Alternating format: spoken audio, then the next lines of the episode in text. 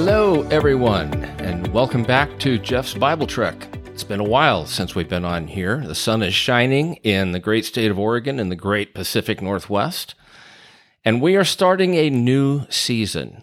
The season is called After the Heart of God Studies in the Life of David.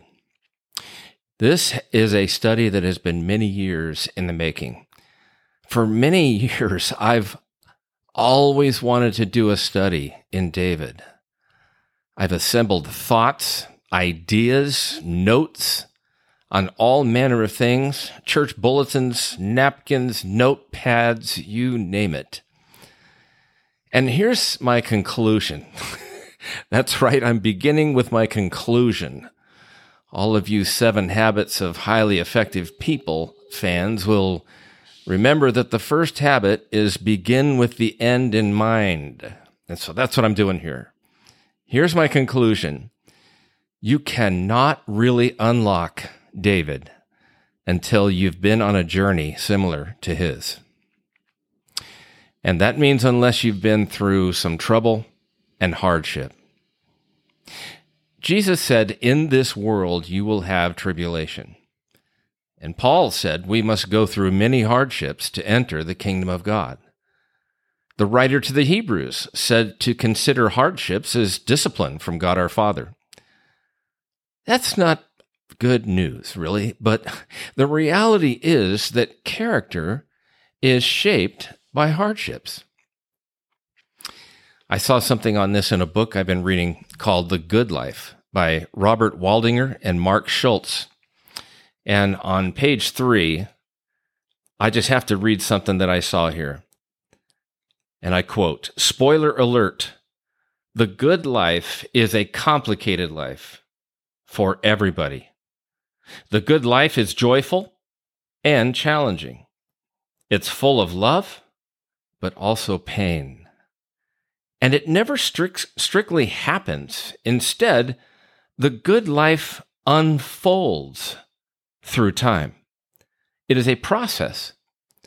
It includes turmoil, calm, lightness, burdens, struggles, achievements, setbacks, leaps forward, and terrible falls.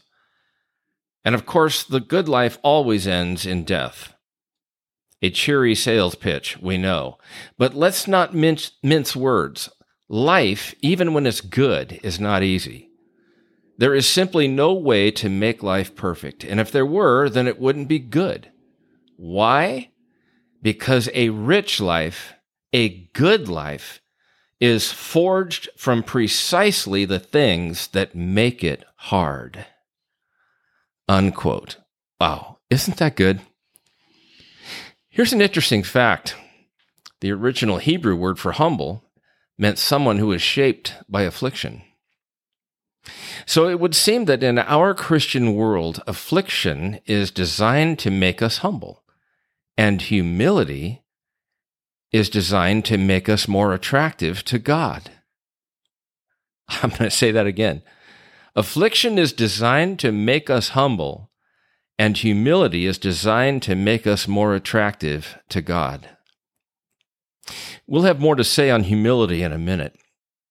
But I have always been fascinated with David. I, I can't believe that somebody like him actually lived as a human. He, he is a key figure in the Word of God to whom great covenants and promises were made. He is a figure whose name pops up with regard to end times.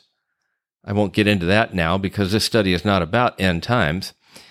He is the Bible character I most want to talk with in heaven. My question has always been what made him tick? How did an Old Testament character have such a yearning for God? Listen to Psalm 42 and verse 1. As the deer pants for streams of water, so my soul pants for you, O God. Psalm 84 and verse 2. My soul yearns, even faints for the courts of the Lord. My heart and my flesh cry out for the living God. Why was God so inclined toward David? What in the life and heart of David caught God's attention? what brought the favor of God into David's life? And why do I want to know? because I want the favor of God in my life. I want to have the same level of desire for the heart of God and to live closely to Him. I do not want to be a spectator to the dynamic Christian life. I want to be right smack dab in the middle of the center of it. So today I can tell you that my own heart is in pursuit of the heart of God. That deep passion for God that David expressed is what I long for.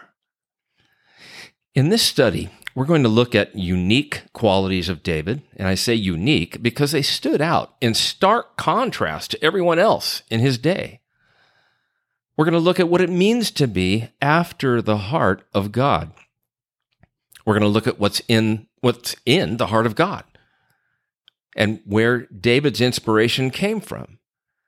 And then we'll look at specific incidents in his life along with his psalms written at that time to gain insight into what he was thinking in those situations. What motivated him? What guided him? What he felt? And the goal of all of this is that you will have a more intimate relationship with the God of heaven. And that some of the anointing and favor that was on David's life can be caught by you and me. So let's consider some of the following qualities in David's life. First of all, David did what was right. I guess another way to say that is that he was righteous. Another way to say that is that he, by and large, was doing the right things. In Jeremiah, we can see clearly why the Israelites got kicked out of their land. I mean, besides gross idolatry, they weren't doing the right things. They would worship God when they were supposed to, but cheat their neighbor whenever possible. They would take shortcuts in what they brought to God. They became greedy and would oppress one another for their own gain. This was all true right up to the highest levels of leadership in the land. And God always exposed it. Nobody got away with it in secret. And He has done that in every generation.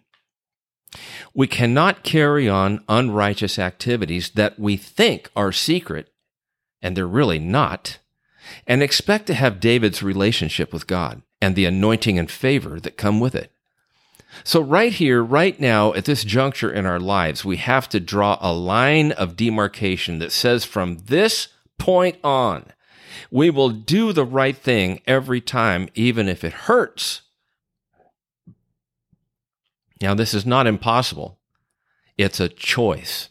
And the sooner we make that choice, the better, because we live in a time when God is bringing stuff into the light. Psalm 15 sums up a lot of what I'm talking about here. Now, I'm going to be reading from the Passion Translation, which we'll use a lot in this series. In the title of this Psalm 15, it says, Living in the Shining Place. And that term, shining place, is a translation of the word tabernacle.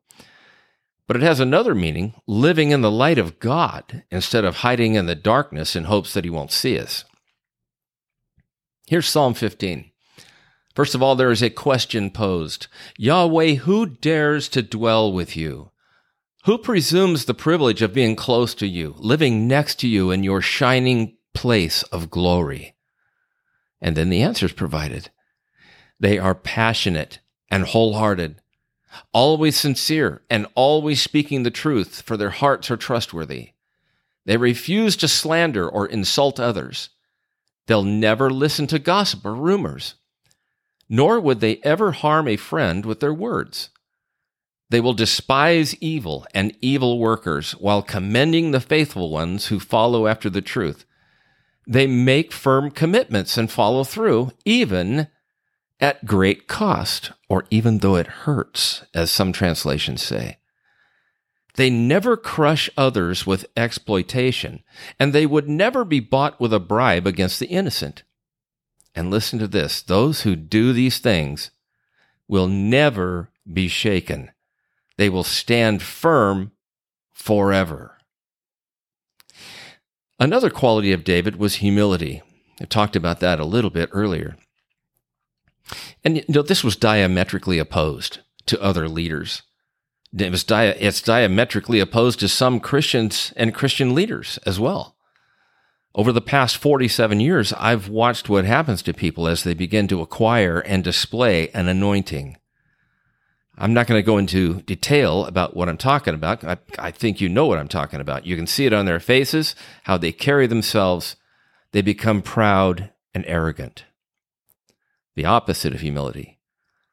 But David never lost sight of where his anointing came from. And also, he knew that God could lift that anointing if he crossed the same line that he had watched King Saul cross. One of the greatest verses on humility is Isaiah 66 and verse 2. This is the one I esteem. This is God talking. This is the one I esteem. He who is humble and contrite in spirit and trembles at my word. this is where we need to get to if we are going to carry the anointing of God into a humanity that desperately needs it. And as we've already said about the Old Testament word humble, it came from a root word which means affliction. Affliction and humility seem to have a cause and effect relationship.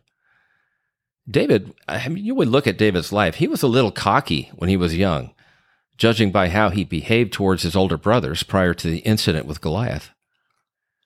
But God, who sees what is in every heart, had to shave off some rough edges in David's life through the many afflictions he endured at the hands of Saul. And these afflictions brought about the humility that is needed if we're going to reach our full potential and know God better. That's the goal to know God better. I don't want Jesus to say to me, Away from me, I never knew you. The next quality of David is worshipful. He was an extravagant worshiper. Do you want a David anointing? A David type relationship with God? Become a full time worshiper. I think this is what got what got God's attention in the first place. As the Spirit of God roamed throughout the earth, seeking those whose hearts were perfect towards him, I think he heard a voice rising up from the sheep pasture. And the Spirit of God said, Back up the bus. I need to see what that sound is and where it's coming from. Worship makes war in the heavenlies on your behalf and on the behalf of others.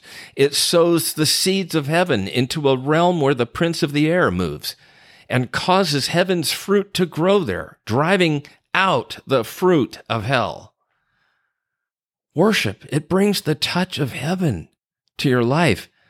It brings the anointing that was on David to your life. Next, David was forgiving Think of the things that occurred to David in his life. He was hated and pers- persecuted by his brothers. His father probably didn't think he'd amount to much. He was ridiculed by others when he stood up for the honor of his God. He was chased all over the countryside for likely more than a decade by Saul, whom David respected and honored as God's anointed to the bitter end. As king, he constantly endured wicked men around him who spilled innocent blood and undercut his leadership. He had his heart broken over and over again, but he never allowed bitterness to stick to him. He forgave. Hear me. He forgave. I'm telling you, holding on to unforgiveness does not hurt anyone but ourselves. And it releases physical and spiritual poison into our lives. Think of what Jesus endured on the cross at the hands of men, his own creation, and he forgave them all. Yet we'll allow ourselves to get offended over the pettiest of things. Do we want a David anointing? Come on. Do we want a David type relationship with God? Then come on, we need to let it go. Forgive. Move on. We need to keep our hearts pure and clean. Another quality of David is he gave people the benefit of the doubt. There are lots of examples, but just a couple. King Saul. I mean, Saul was a royal pain, literally. David constantly defended him, calling him the Lord's anointed, and refused when he had the chance to raise a hand against him. There's a little guy named Shimei, the guy who followed David along the road, hurling curses down on him as well as rocks and dirt. And when his soldiers wanted to go down there and lift the guy's head off his shoulders, he said, No. Perhaps the Lord has told him to do that. Wow, who does that? Who says that? I personally have struggled with forgiveness in the past because of the early life I walked through. I built a self protective wall around myself that tended to assume the worst about people and their intentions. It was a protective mechanism put in place so I couldn't get blindsided. But I knew this if I was to know God like David did, if I wanted to have a David anointing, I had to live in a place where I could only think the best about people and give them the benefit of the doubt. The next quality is David was acutely aware of his own faults and shortcomings. David was the first to say when he fell short. His presence in a certain town resulted in the death of the priests there in that town at the hands of Saul, and he felt responsible for it and said so. In the incident with Bathsheba, David came completely clean before God in repentance. Listen to this uh, few verses from Psalm 51. For I'm so ashamed. I feel such pain and anguish within me. I can't get away from the sting of my sin against you, Lord. Everything I did, I did right in front of you, for you saw it all. Against you, and you above all, have I sinned. Everything you say to me is infallibly true, and your judgment conquers me. Lord, I have been a sinner from birth, from the moment my mother conceived me. I know that you delight to set your truth deep in my spirit. So come into the hidden places of my heart and teach me wisdom. That was written right after the incident with Bathsheba. And the sad fact is, the fallout from that incident resulted in pain and grief in David for the rest of his life. And he was acutely aware of his responsibility for those consequences. I'm sure he said to himself and others every time a consequence happened, he said, Yep, consequence. That's a consequence. There's another consequence. You know, he he he just knew. To know God like David did and to have a David anointing, we must take responsibility for our lives and hear me, not blame others. I'll just let that hang there for a second. Another quality David had is he let God deal with people. Think again about King Saul. David had several opportunities to take him down, but he wouldn't do it. And he stopped others from doing so also. He let God deal with them. Joab, the head of his army, killed several innocent men, men that David highly respected. He let God deal with him. Nabal, the guy who refused to provide food to David's men, boy, David was ready to kill him, but left him in the hands of God because of Abigail's plea, Nabal's wife. It took time for justice to be served in these cases, but it came out well in the end and built character in David for waiting on the Lord. If we want a David anointing, we must shake off our fast acting mindset and learn to wait. Wait. Wait on the Lord where it comes to people. Excuse me. if we find ourselves in a job, we're an employee in a job with Saul reincarnated as our boss, we must resist the urge to mouth off or do anything that will mar the reputation of Christ. We need to be the best biblical employee we can, and we need to pray for quote unquote Saul. Give God the opportunity to deal with people and God will be glorified. You know, over the years, there have been numerous occasions when I prayed for God to deal with someone and soon saw the results of that prayer with my own eyes. A great quality of David is that he loved affectionately. His relationship with Jonathan is a prime example. Man, you talk about a men's accountability group, a group of two. After the incident with Goliath, David and Jonathan were knit together in spirit and they loved each other freely and affectionately. This should apply to anyone in our lives that we love our spouse, our children, our close friends. It's so important in a world that needs to see the love of Christ. If we want a David anointing, and David relationship with God, we should learn to love affectionately and become capable of deep friendship. You know, I've studied near death experiences a lot, and oftentimes when someone comes face to face with Jesus, he asks the person, Did you learn to love? What if Jesus said that to you today? You know, it, loving is a learned behavior. He said, Did you learn to love? But we learn to love by putting the interest of others ahead of our own. The unique qualities just go on and on, such as this one. He looked to God first in all decisions. Since David walked with God, he checked in with the Lord at every major decision point, except perhaps the Bathsheba thing. I, I don't think, yeah. But he did it before going into battle. He did it with regard to leadership issues. When faced with a big decision, where do we go first? God will impart his favor to those who look to him first in all things. David was confident in the power of God. No matter how big or small the issue was, David was confident of God's power.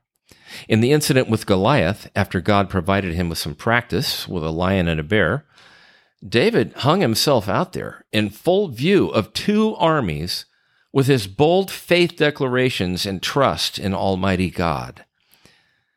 In the battles he went into, he constantly checked with God. The final quality of David I want to talk about is that he had incredible loyalty. Loyalty towards God, loyalty toward the nation of Israel, loyalty toward the king.